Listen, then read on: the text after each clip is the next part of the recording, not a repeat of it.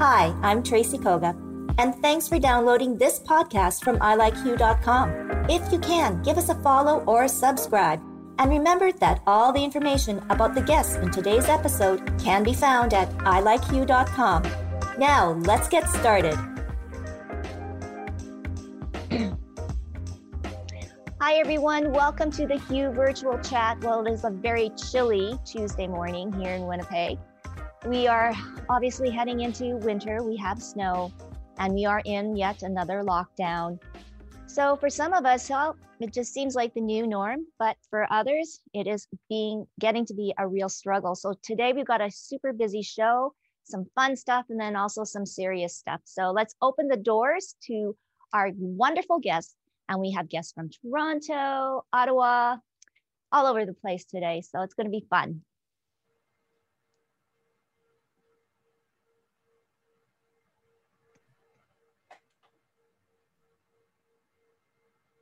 And we're just waiting. Hi, everyone. Welcome once again. We're here at the HUE virtual chat. And hey, now I can see faces. just a little bit of a lull. Oh, technology. Hi, Kirsten. Hi. Good to see you, Charlotte. Hi, Susie. Love the lipstick. Oh, and there's Rana. Rana, are you texting? doing no, doing work emails. Oh my goodness. Okay. Well, you can unmute yourselves. I know, Susie, uh, we're going to have a big conversation with you and a very special project that's dear to your heart, of course. We've seen it all in social, social media. Save Manitoba Restaurants, and I believe, is that Priya or Pat, Priya? Hi, nice to meet you, Priya. It's Tracy. Everybody meet Priya, Priya Panda. She's in Toronto. She's the social media uh, manager for Record Day, no, Record Store Day Canada. I'm only going to say it once, Priya. but uh, so um, we're going to have others coming on, but I know Priya, I guess we could start with you. So there's a great uh, contest, and I really want to support the performing arts, so especially music. And this one is great because it's all towards the unknown artists. And I'm sure there's a lot of unknown stars, right, working hard in their basements, being it uh, uh you know pandemic and isolation. So I would imagine that there's a lot of great music. So I'm going to throw it over to Priya and Priya, you're just going to have to unmute yourself and you can tell us more. Oh, perfect. Sorry about that. Um, yeah, I work for Record Store Day Canada, and we're currently doing an amazing contest for unsigned bands across the country.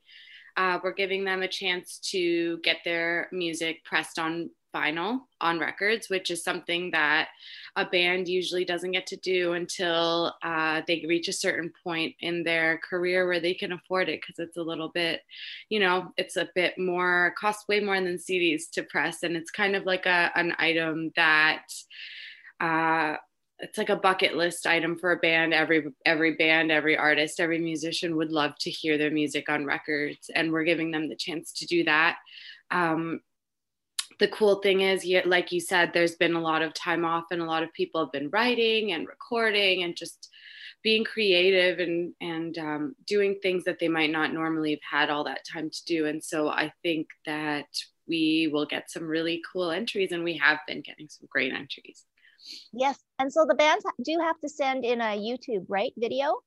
yeah, their- Exactly. So the YouTube link can be anything. It can just be an upload of a song. It can be you performing live. It can be you, you know, working on your song in in your basement or in your bedroom or in the studio. Um, it doesn't matter. We're just looking for that that song in that band. Wow. So, um, Priya, just tell us a little bit more about the company and sort of, I guess, on how this whole competition uh, came about because it kind of is one of your flagship things that you do. It is so. Record Store Day is an international. Um, it's a global movement, and what we do is we support independent record stores by putting out special release uh, vinyl. Um, it used to be twice a year, uh, the third Saturday of every April, and um, Black Friday in November. But things have changed this year, and we've kind of had to adapt. And we had a couple of different drops this year where we put out special uh, records. They're collectors uh, runs, small numbers, and people line up you know, from three o'clock in the morning or even earlier. Some people stay out overnight to get the records that they've heard are coming out that day. And, and it's exciting for us to see our work, you know, see people interested in all the stuff that we put together all year. Um, but uh, yeah, it's great for the the record shops. Particularly, it brings in a lot of foot traffic. Some people, uh, some record stores make five thousand percent of their normal daily uh, sales in that day. And, and, in a small town in Canada, that's a big, big, big um, thing, especially in the middle of winter. Or it kind of it kind of gets us through. As you guys know, um, it can be can be a long winter and, and a long and a long year for. Um, so so we help out with that, and we keep a community around music and records, and it's a lot of fun. Oh, no doubt. And we so miss live music. And you yourself, um, you know you're a musician and you played in a band and you know and traveling and i guess do you have a sense there in toronto on how it's really impacted the music scene there uh, yeah, I mean, it's it's been absolutely difficult. Uh, of course, the people who uh, live their lives and revolve their lives around live music have kind of had to find other things to do with their time, and it's been it's been interesting. But um, some like something like what we're offering at, with our competition hopefully kind of offsets you know the fact that we're not able to do something live right now we're just you know we're still giving people an opportunity to have a creative outlet and um, yeah I, i'm a touring musician i've spent pretty much my entire adult life uh, on the road and so this is one of the first years that I haven't done that. And I think a lot of my peers are, are experiencing the same thing. So we've just kind of had to um, diversify how we create things. And, um, and that's, that's where I think it's, it's been a challenge. Absolutely. And uh, I think everyone, uh, I think a lot of touring musicians aren't used to being in one place for a long time. So we're all going a little stir crazy, but um, yeah, it sounds like in some parts of the world, things are starting to slowly come back. And um, of course, when everything's safe, uh, nobody wants to be out there when it's not safe, and, and nobody wants to contribute to what's going on. So everyone's pretty, you know, we're just waiting with bated breath, just like everyone else, for the things that they that are normal to them to kind of come back, start yeah. rolling again.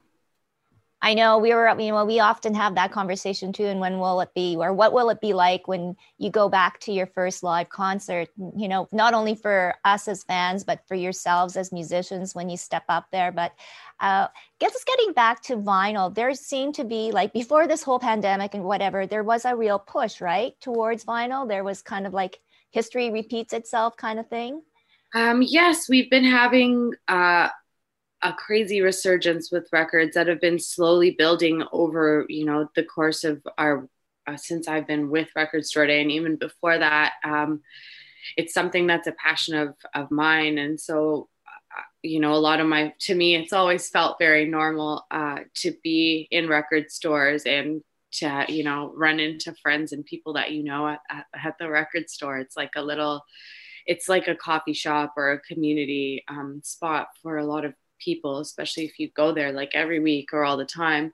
Um, so there's a community around it, uh, which isn't doesn't exist necessarily in the digital space. Um, it does, of course. There's like message boards and um, social media and things like that, but it just doesn't. It's not the same thing. Just like running into somebody in real life isn't. It's it's it's not the same as running into somebody online. It's just like holding a record. It's not the same as I don't know, streaming a song on Spotify. It's just, it doesn't have the same um,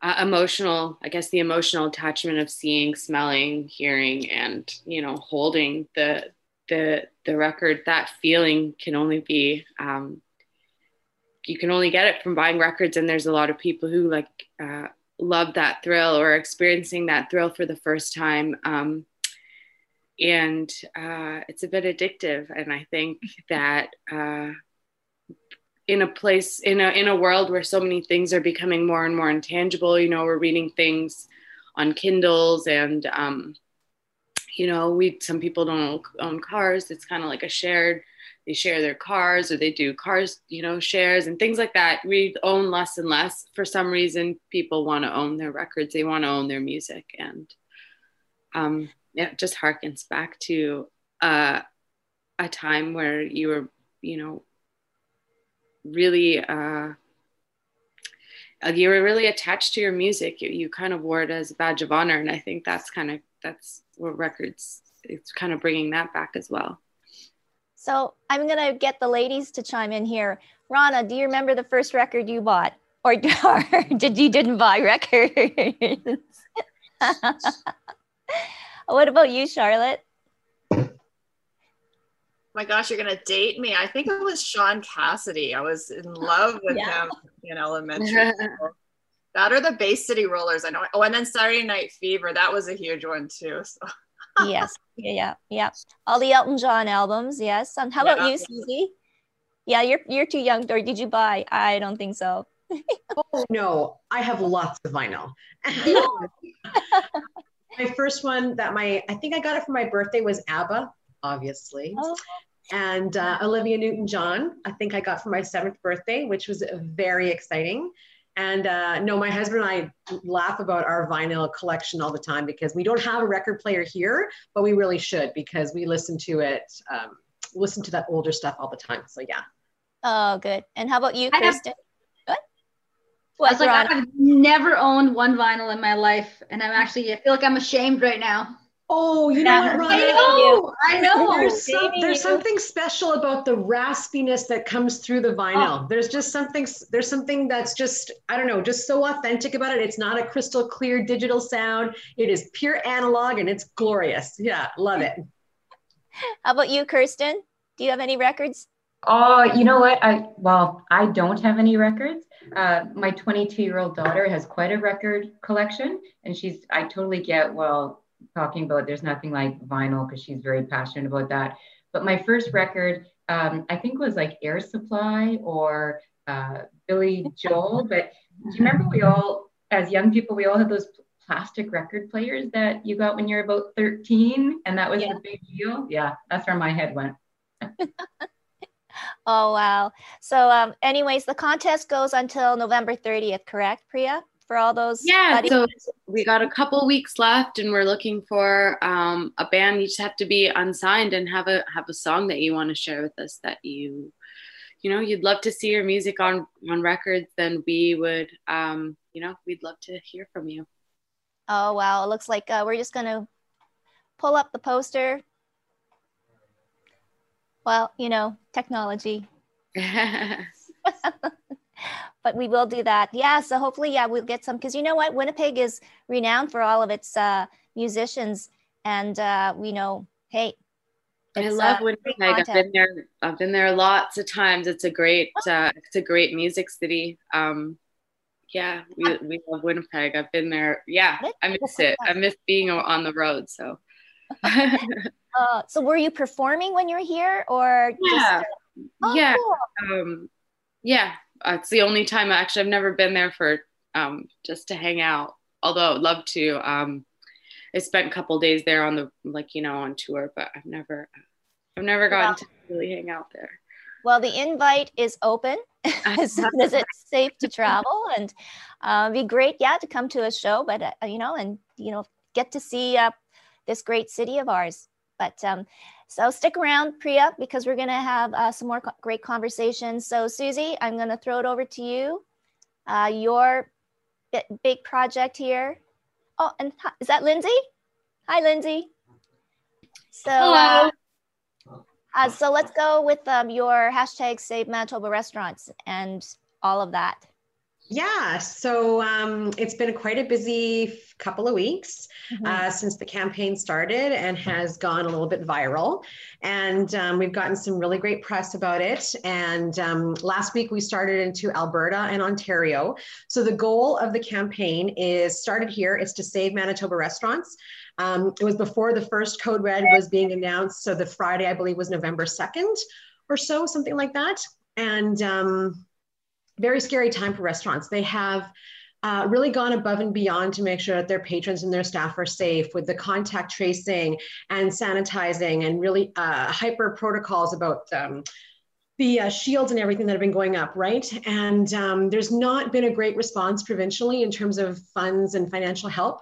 And that's been very frustrating to see and um, to experience. So I um, people ask me like why I'm doing this campaign, and the truth of the matter is is that I was a waitress years ago. I paid my way through university working as a waitress and slogging, you know, food and beers and whatever. And I always say that once a waitress, always a waitress. You can cancel all job interviews as far as I'm concerned. Just take somebody to a restaurant with you, screw up their order, and see how they react. That's all you need to know about people right there.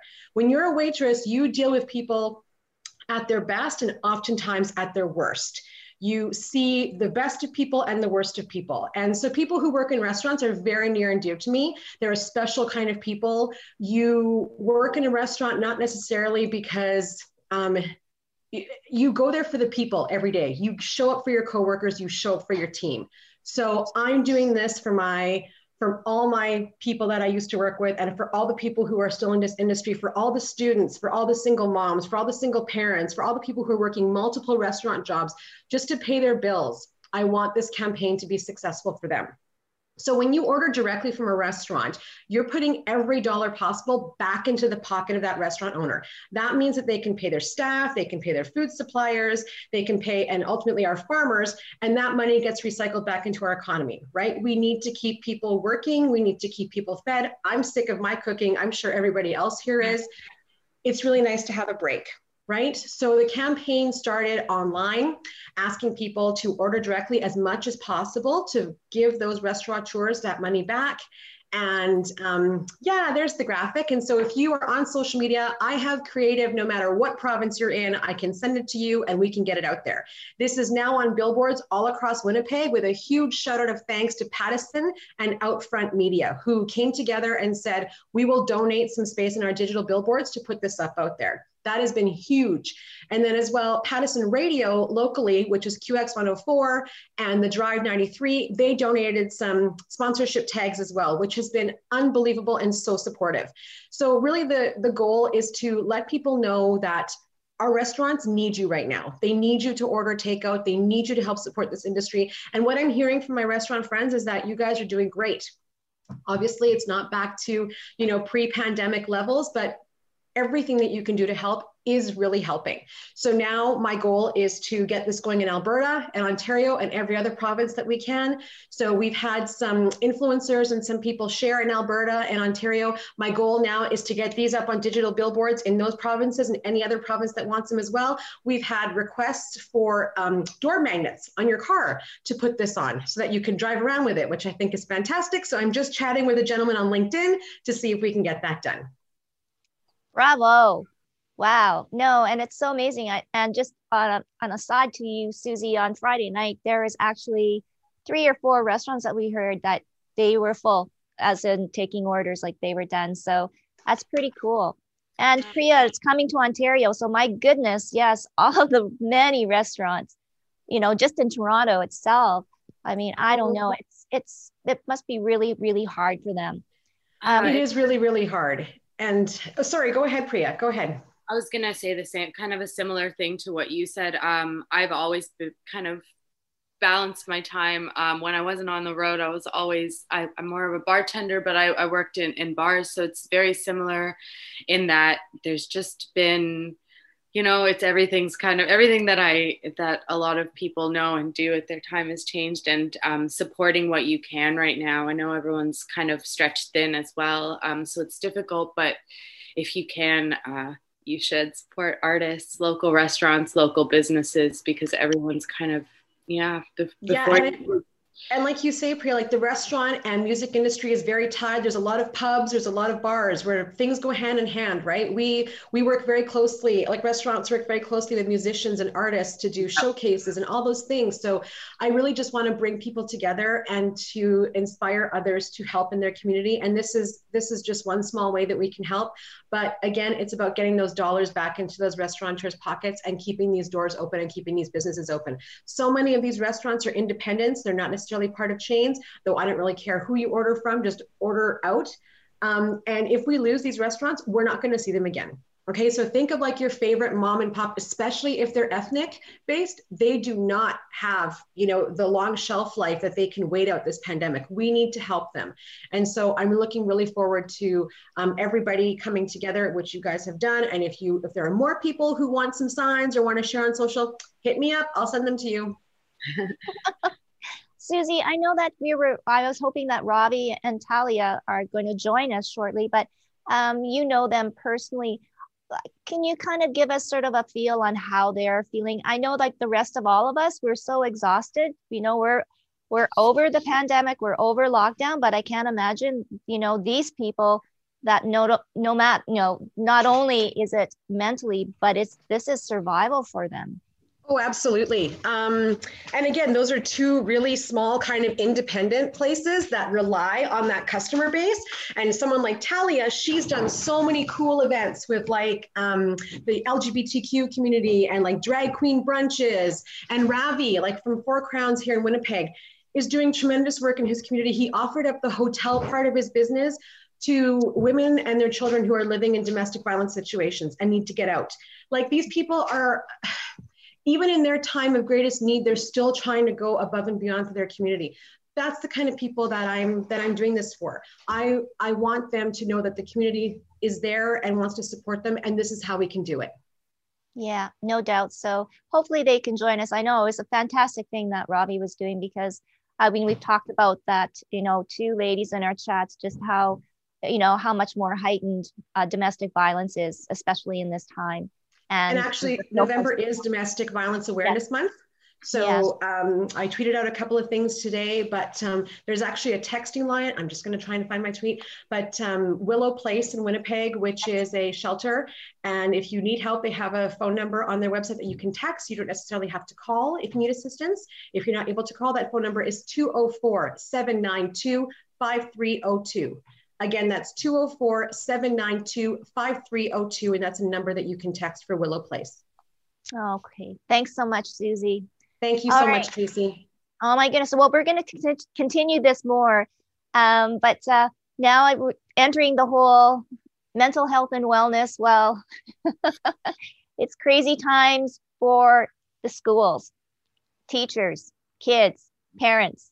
Um, I know Priya too, probably in Ontario, going through the same thing. Uh, there's just an article in the paper yesterday about all the different stories that you're hearing, not only from the teachers but from parents, um, you know, and the kids, I guess, too, in a in a way, in a roundabout way. But I want to introduce Lindsay Leipzig, and Lindsay is a guidance counselor at Gray Academy. Um, so, Lindsay, uh, I guess share your thoughts, or um, I guess what has it been like since going back to school in September to now? Thank you. Thank you for having me, on and um, allowing me to uh, uh, join. Um, part of, I think, the biggest change from last spring, I'd say, to the fall now is what school looks like day to day. So physically, we, we, we are there. Um, Gray Academy is a school from JK to grade 12, there's about 435 students and about 90 faculty. We're really lucky because the Gray Academy School is in the Rady Center, which is closed. So the Rady Center is the Asper um, Jewish campus, and we've opened up classrooms in mm-hmm. the theater, in the gym, in the multi-purpose room, um, essentially in the hallways uh, libraries, every atrium, every space. So um, a day to day at Gray Academy looks like every cohort has their own wing. So every, every grade has their own wing. Masks are worn full time by students and faculty, and um, we are six feet or two meters apart. In terms of mental health, though, I will say that um, it's definitely prevalent. So the fear of of the unknown, right? Of not knowing, will we get a case? Won't we? Um, knowing someone who tested positive, um, and just sort of the fear of what's the worst case scenario that can happen for our families. Um, students go into sort of that what if world, right? What if I get sick? What if my parents get sick? What if my sibling gets sick? And it's really easy to sort of um, really turn it off and sit back and just be in the moment, be in in the present. Yeah. And how has it been for, I guess, yourself? Um, you talked about fear. I it, obviously, yeah. You know, dealing with the with the students and everything else. But how have you held out um, all this? It's been a challenge. It's been a struggle. The separation, not being accessible um, so students can't just leave their floor when they want to to come and see me. They're not allowed to just wander the halls or pop by my office. It's by appointment. They have to have permission. Um, and then for me as well, yeah, it's day to day, um, hour by hour. I'm also um, eight months pregnant. So there's that as well of just sort of going to work and being pregnant and what that means.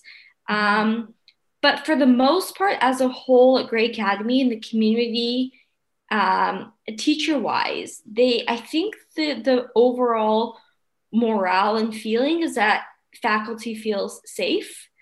Um, they're happy to come to work because we experienced what online looked like last year and how hard it was to teach from home, how hard it was to connect, to build a relationship with the students, to like just how quickly we lost them, right?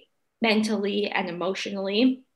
Um, so I think everyone, for the most part, feels lucky that we get to come face to face, teach and learn. And you get that reciprocal feedback, right? Whereas online is so tough with students who don't have access to Wi-Fi or don't have a space where they're able to learn at their house or don't have a laptop even.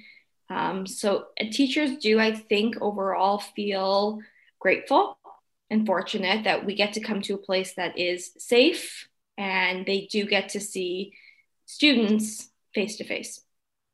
Right. Well, and I guess it's been in the news now too. The government is allocating more funds, you know, hopefully to hire 100 more teachers, but then yeah. it's looking at more to this going to isolated learning. So there's been that whole kind of discussion where teachers really want to just to have more assistance in the classroom, right? Because like you're saying, the teachers really want to be there just as much, but right now they just don't have the time because of the fact of them having a, a cohort there and then also having to, to look after students online I I can't I can't imagine you know dealing with stuff like that. Um, yeah. And I guess too, uh, let's talk about the teachers there. And I guess you, you're taking it from the Gray Academy. Um, do they feel safe? Do they feel that this is the right thing to do, especially being open in a second lockdown and our numbers aren't going down? And not to say, I'm not saying though that anything's really happening in the schools. So I think in general, the schools are doing their job? I would agree with you. I think that since it's already November, um, cases are not coming from the schools. And I think schools have done the best they can um, for the safety.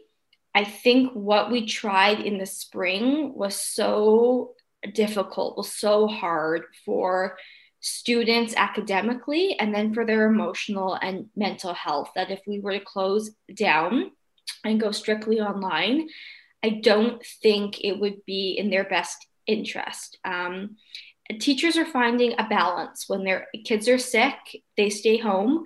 Uh, Gray Academy has been fortunate enough to hire full time subs where we do have subs that work for us either half time or full time and they float and they'll step in if a teacher calls in sick because their child is home or they themselves has a symptom.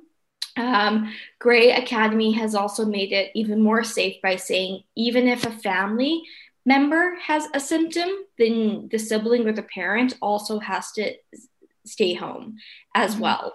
Um, so those that are home are learning online. So if a student is home, teachers are teaching face to face, but then they're also on Zoom. So that way students are falling behind. Um, I think that the reality is is that students need to come to school for the social part, for the mental health, and learning needs to happen. And it was difficult last year. It really was. Yes. Well, we all know. Charlotte and Kirsten, you want to kind of um, add to that too, like the whole family dynamic and you know, I think there was a lot of families saying, "Oh, I'm not sending my kids to school. I'm going to homeschool." But Lindsay kind of says otherwise. Charlotte? Uh, well, hi, Lindsay. Glad to see you. Um, you know, Lindsay and Kristen and I work quite closely together um, in supporting families. Um, and, you know, I'm just, as Kristen and I say, we're both very thankful that we don't have young children in, in school right now. We have, um, both of us have older, you know, 20 something children now. And, uh, and that's difficult in that age bracket. Um, we're just, I'm thrilled at all the things that Gray Academy is doing. I'm I'm super thrilled about that, and I'm I'm glad that it, it's going well. Um, I'm just, you know, I was just thinking to that conversation we had the other day um, with Diane on the on the Thursday show we were part of, and just you know those fall apart um, families that just don't have the resources that um, can make it all work. You know, like not enough room in a house to study, you know, not enough computers, like all those things. And and my hope is that I love the you know the um, the assistants and the volunteers that you have in the Gray Academy, and I hope that other schools are doing that too. That um, I, I was dreaming with Kirsten that you know maybe some teachers who could come out of retirement and you know offer some free um, support you know via Zoom to these children that are are needing some a little bit of extra help or families who are needing it just to to support not only the teachers who are trying to you know work with the children that are struggling as well as the other children but you know to support the families too kirsten do you want to add to that yeah, you know what? I love everything that uh, Gray Academy is setting up and um, such valuable resources for not only their staff, but families. Um, you know, Charlotte and I often talk about battle fatigue, and we talk about it, you know, when families are trying to support um, a loved one, a, a, child, a young adult with a mental health struggle. And as time goes on, you parents get battle fatigue. And that's where my head goes thinking of where COVID's going and how long it's been going on. I mean, who would have who would have thought? So, you know, when you when you start to see that battle fatigue, uh, parents aren't at their best. Parents are exhausted. Um, yet parents are expected to be at their best to support these young students. And you know, the resources that aren't available, like talking about teachers to come out of retirement and just offer time to the community. Um, you know, I just really feel for families that that are, are in this position. And I am so thankful I have 20 something year olds because um, I think about those parents often. And I think about my friends who are teachers who are also going home to support their um, adolescents and tweens. I mean, I, I just can't imagine. And so I, you know, I we need to do more. I'm not exactly sure what that looks like, but we need to do more to support these families and these teachers. Rana, I just wanted to ask you because you know you you deal a lot with the indigenous communities, um, and we're no and we're hearing too that obviously um, COVID nineteen has affected a lot of the, you know, the First Nations communities up north. Um, so I guess schooling is that even is that obviously it's going on but obviously it's difficult too. Yeah so i can i can basically only speak on behalf of the ones that i'm basically working with and it's kind of public knowledge. So the ones that um, i work um, directly with they uh, the community is in lockdown um, and they do work with the school division. So i think it's frontier school division uh, to kind of balance out um, how they're going to deal with things. Um, isolated communities, you know, you cannot cookie cutter what's happening in the city and just pretend it's the same thing there. Um, so they are doing home packages uh, to some extent. Um, they are basically dealing with it um, from what I'm working on um, on a two to two week basis, basically. Um, but I, to be blunt, you know, it shuts down pretty quick. One, one, one single case comes into the community, and um, these days, without, um, you know, as much as people are trying their best, um, there are some communities that have uh, no matter how many restrictions you put in place, people can come in from Saskatchewan across the river. Uh, people have other ways to come in and when you're just not willing to follow the rules. Not that the community members aren't, but other people are not. Um, it's, it's quite problematic. Um, but um, yeah, it, it's really hard, you know, and, um, you know, not even getting into the fact that, you know, funding is minimal compared to what non-indigenous students get. The list goes on and on and on about their starting point. Their baseline is already so horrible to begin with and not because of their own issues but because of what's kind of being imposed on them on a day-to-day basis um, but but on, on the other end are schools taking necessary precautions absolutely you know everyone's wearing masks um, people are doing what they need to be doing um, but you know I think, you know, like I, like I had I've said this before. You know, both my you know both my sister and my brother-in-law and teachers. You know, I appreciate you know Grace doing a good job with what they're doing, but uh, you know, I, I can tell you, um, it's not it's not easy it's not good. Uh, it's surely not rainbows and butterflies. Um, and uh, I can tell you that it's it, on a day to day basis. Most people are like, well, I'm a teacher, I have young children myself. Um, just because everyone else thinks that uh, all the students are following the rules. Uh, there's kids sitting there taking off their masks. Um, there's a whole bunch of other things that are happening.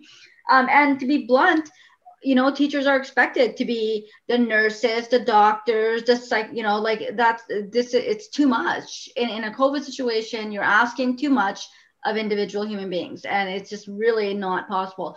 Not saying that you know going back to uh, what, what what it was like in the spring matters but i'm just saying that the current situation definitely is not sustainable by any stretch. And i just want to make a note um, I, I, recognize that the government said, oh, we're hiring all these teachers. I think that the question Manitobans need to be asking this government is that additional teachers? Like, are they hiring additional teachers? Like, what, like, that needs to really be clarified because I can tell you that I don't think that's the case. I think that they're hiring teachers, but they're not hiring additional teachers. And basically, what you should be having is where you have one teacher and in one room, you basically need two teachers per class at this point, right? Like to help with the online portion of it. Um, and then I'll also just throw this out um, where there's special where there's special cases, right? Like not everything is kind of you know I don't know what they're calling it these days, but social studies, math, those aren't always the same classes. There all there are also specific classes like home ec and other classes like that where you're having different classes coming from different schools still coming in to one place to be taught. I mean, it's I don't know. I I I would take everything with a grain of salt. Um, but I think that people really need to be questioning these announcements. You know, just because they say something doesn't mean it actually means what they're saying. You know, you want to really ask the people on the on, on, on the ground, those frontline workers, you know, when they're announcing X, what does this actually translate to, you know, in, in a normal public school situation? So that's my kind of rant about that. But I, I feel for them. I'll tell you, I've said this on Thursday. I'll say this again you know, other than nurses and doctors, I don't think there's another group who are getting, um, you know, without a choice because it is your livelihood, the, the worst of this, you know, and they yeah. care. Yeah. Right. It's, it's, not like they don't care about their students. They genuinely care about their students. They, they, they love their jobs. They, they want to contribute to whatever's going on, but you could only ask so much of people um, and nurses and doctors as well. We, we all see this. We see it every day, you know, so that's my rant about that. No, you you speak truth truthfully. I mean, those are the people, the frontline people, and now we're seeing it. Uh, you know, obviously with our teachers. I was going to say, Priya. I guess probably in Ontario, it's very much the same story, right? I mean. So I'm good. I don't have that much contact uh, with uh, school age um, children but of course i hear that mm-hmm. i mean that that i can't imagine you know just being as a parent like all of a sudden you're a teacher you're a babysitter you're a chef you're you know you're everything all the time um it doesn't sound like parents are getting a, a second off right now and neither are teachers so yes, everyone, like she, um, Rana mentioned, is stretched super, super thin, and there's only so much time in a day and so much energy one person can be giving out and everyone's kind of yeah um, working overtime so I know it seems us, yeah, the same same story. Lindsay, for, oh, you know, I, I forgot. Congratulations. Uh, yeah, and I and I know, and added stress. Uh, but then again, if you think, you know, in two months' time or or another month or whatever, you know, or maybe even now, you'll be off for a year. Uh, what what are your hopes? You know, even if it's small changes well obviously if there is a vaccine then you know is it over or is it not? Schools i think are still going to have some sort of protocol even moving forward but what are your sort of hopes and dreams that what 2021 in school will look like? Thank you for that. Uh, yes it's exciting um, when I do come back in a year from now, I don't think things will ever go back to the way they were. I think that lunchrooms and gym class, um, I think assemblies will all look a lot like how they look now to some extent, um, where hand washing is happening often, regularly, wiping uh, before and after we leave a desk, a chair, our spots. And in terms of the environment and the space, I think uh, I think we'll, we'll, really have to look at um, exams, how many students are in an exam, where they're held, and how far apart we are. Um, the wish is for a vaccine, um, however, in schools, I think long term, we really regulate and monitor spaces, um, mm-hmm. especially those spaces that are unmonitored, like a lounge, for example, right? Where they're where the kids are just on a free and they're all crammed into one room on a couch. I think we really look at what that looks like and how we can safely allow them to be in a lounge without being monitored. Yeah. Yeah. Uh, well, we wish you all the best. And, you know, what? thank you so much for uh, joining us. And we wish all of the students and staff at, at Gray Academy stay safe and healthy. That's great. I'm just now going to quickly, I'm going to say hi to Ravi and Talia joining us. Hi. Thanks for joining. Uh, so I'm going to go right to you. Uh, let's go with Talia. You know, we, we had we had a talk with you way back when um, you know, and we had a wonderful summer. And then now look where we are. And tallest poppy, I mean, you're you're an icon um, on Sherbrooke, and you know, Susie said such glowing remarks on how you really support the the community there. So, what is it now like, girl? Um, yeah, you know what I like. I I I almost I feel bad I mean, I'm in the same boat, I guess, as everyone, every small restaurant owner. Um, it's it's for sure. It's really challenging. We are like I am very lucky. My staff is being just uh, like amazingly supportive. I it sounds crazy to say like I've been leaning on them so much, you know, and they've just they've really risen to it. So it's sorry. Just, oh, the dog. you just get that? It's Danielle. I just uh, sorry about that. It's okay. Working from home. Yeah. But uh um yeah, it's just it's it that that aspect of it, like sort of this is have has given us an opportunity, I think, like to even come together more as a as a as a team.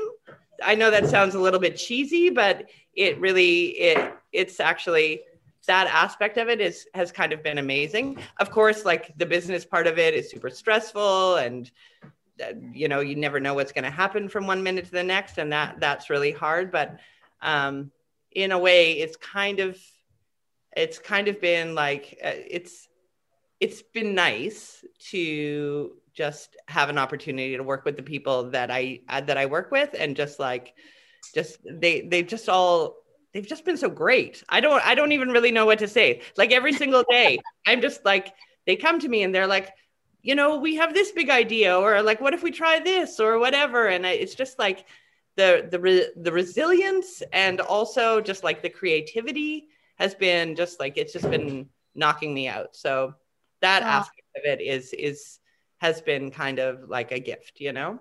Well, I don't want to just always focus on like how horrible it is, you know, because then it just gets really dark. Well, so. and you just yeah, you said that so correctly, right, Talia? I mean, it's so wonderful to hear a good story, and you know, it is it's exciting to be creative when you mm-hmm. can be, and you got to take that moment. Um, Ravi, I you too, I guess, very much like Talia, but uh, I'm really interested too on how you really opened your doors to a special part of our community uh, the you know the abused women and and uh, people in domestic violence uh, relationships, especially now. Um, what you've done is pretty amazing. So you can share your story.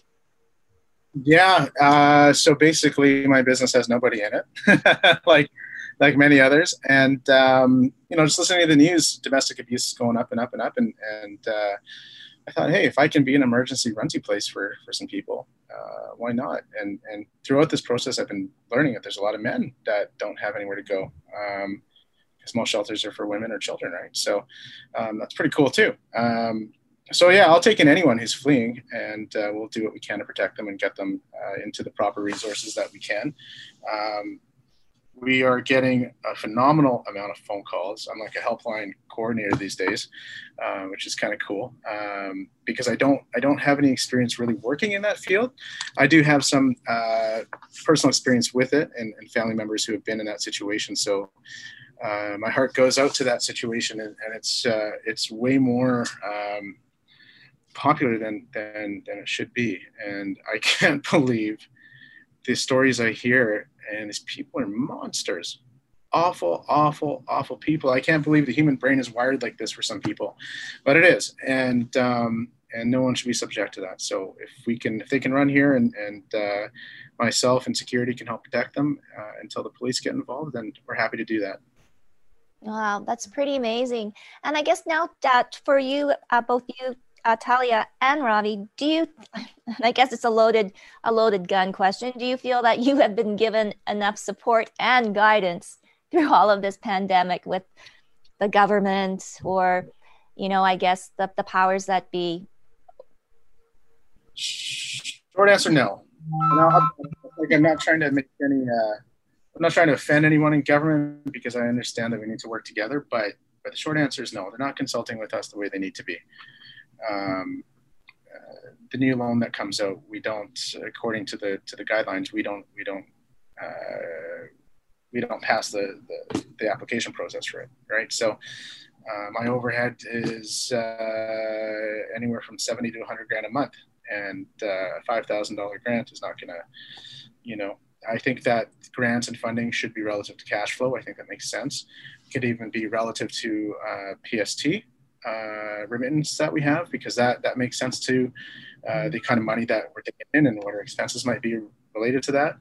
Um, just today, my my wife went and applied for a home-based business uh, because we had to sell our hair salon, and they want to charge her six hundred and seventy-seven dollars for the application fee, and it's like, what is going on, guys? Like, like can, can we get our shit together on all levels here?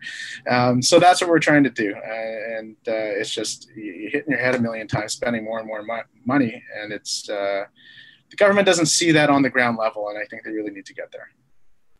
Yeah. Talia?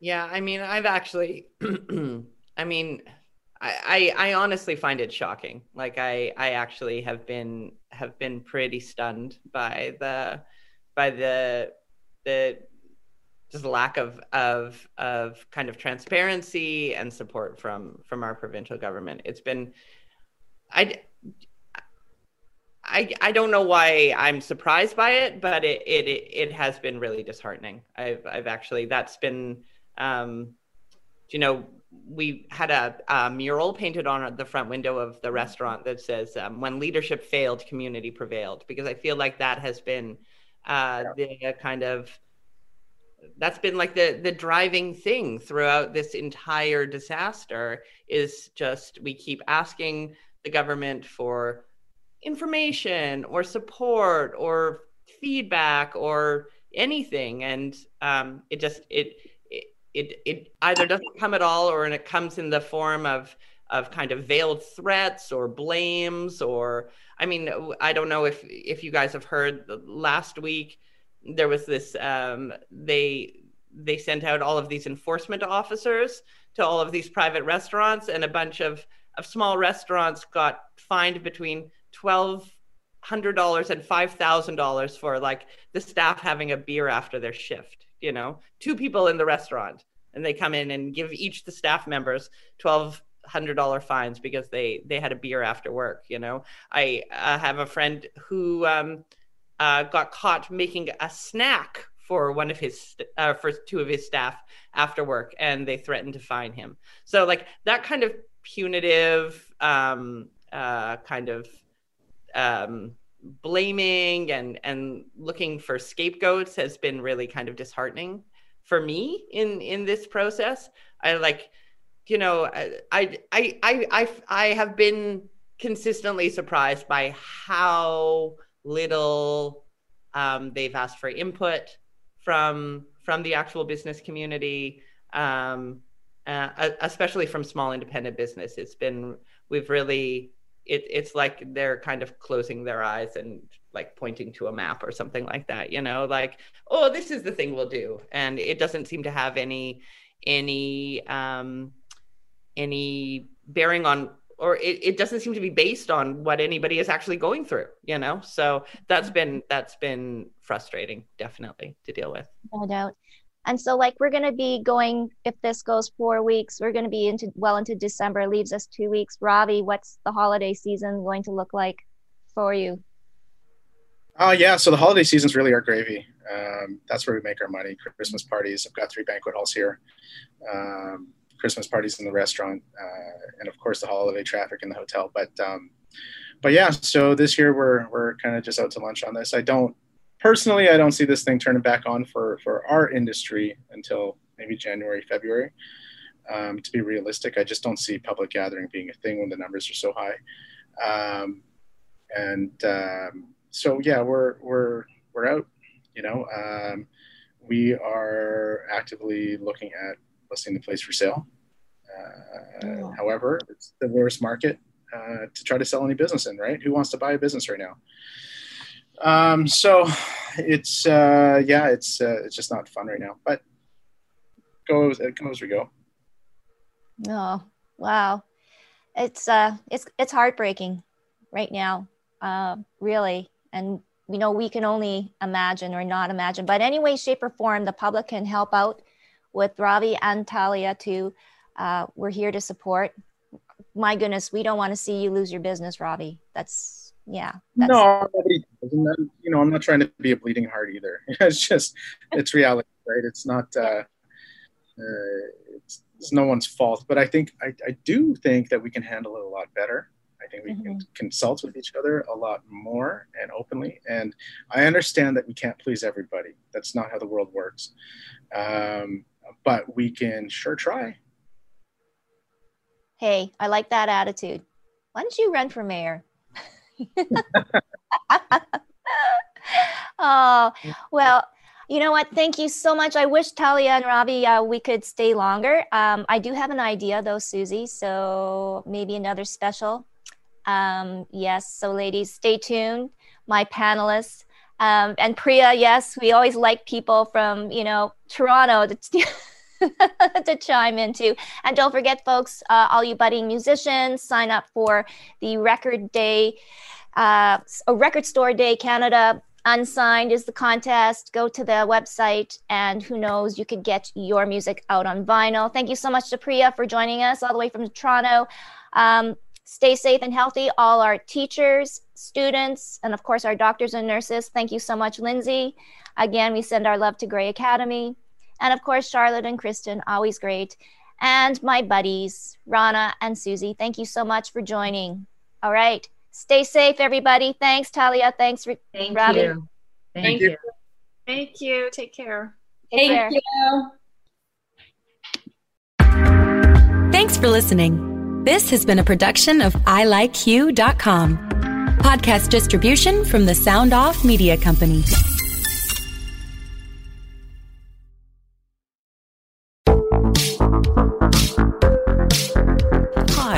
Connie Thiessen, the host of Broadcast Dialogue, the podcast. We focus on Canada and the challenges facing Canadian radio and TV, as well as highlighting those moving the industry forward from podcasting and streaming to new broadcast tech.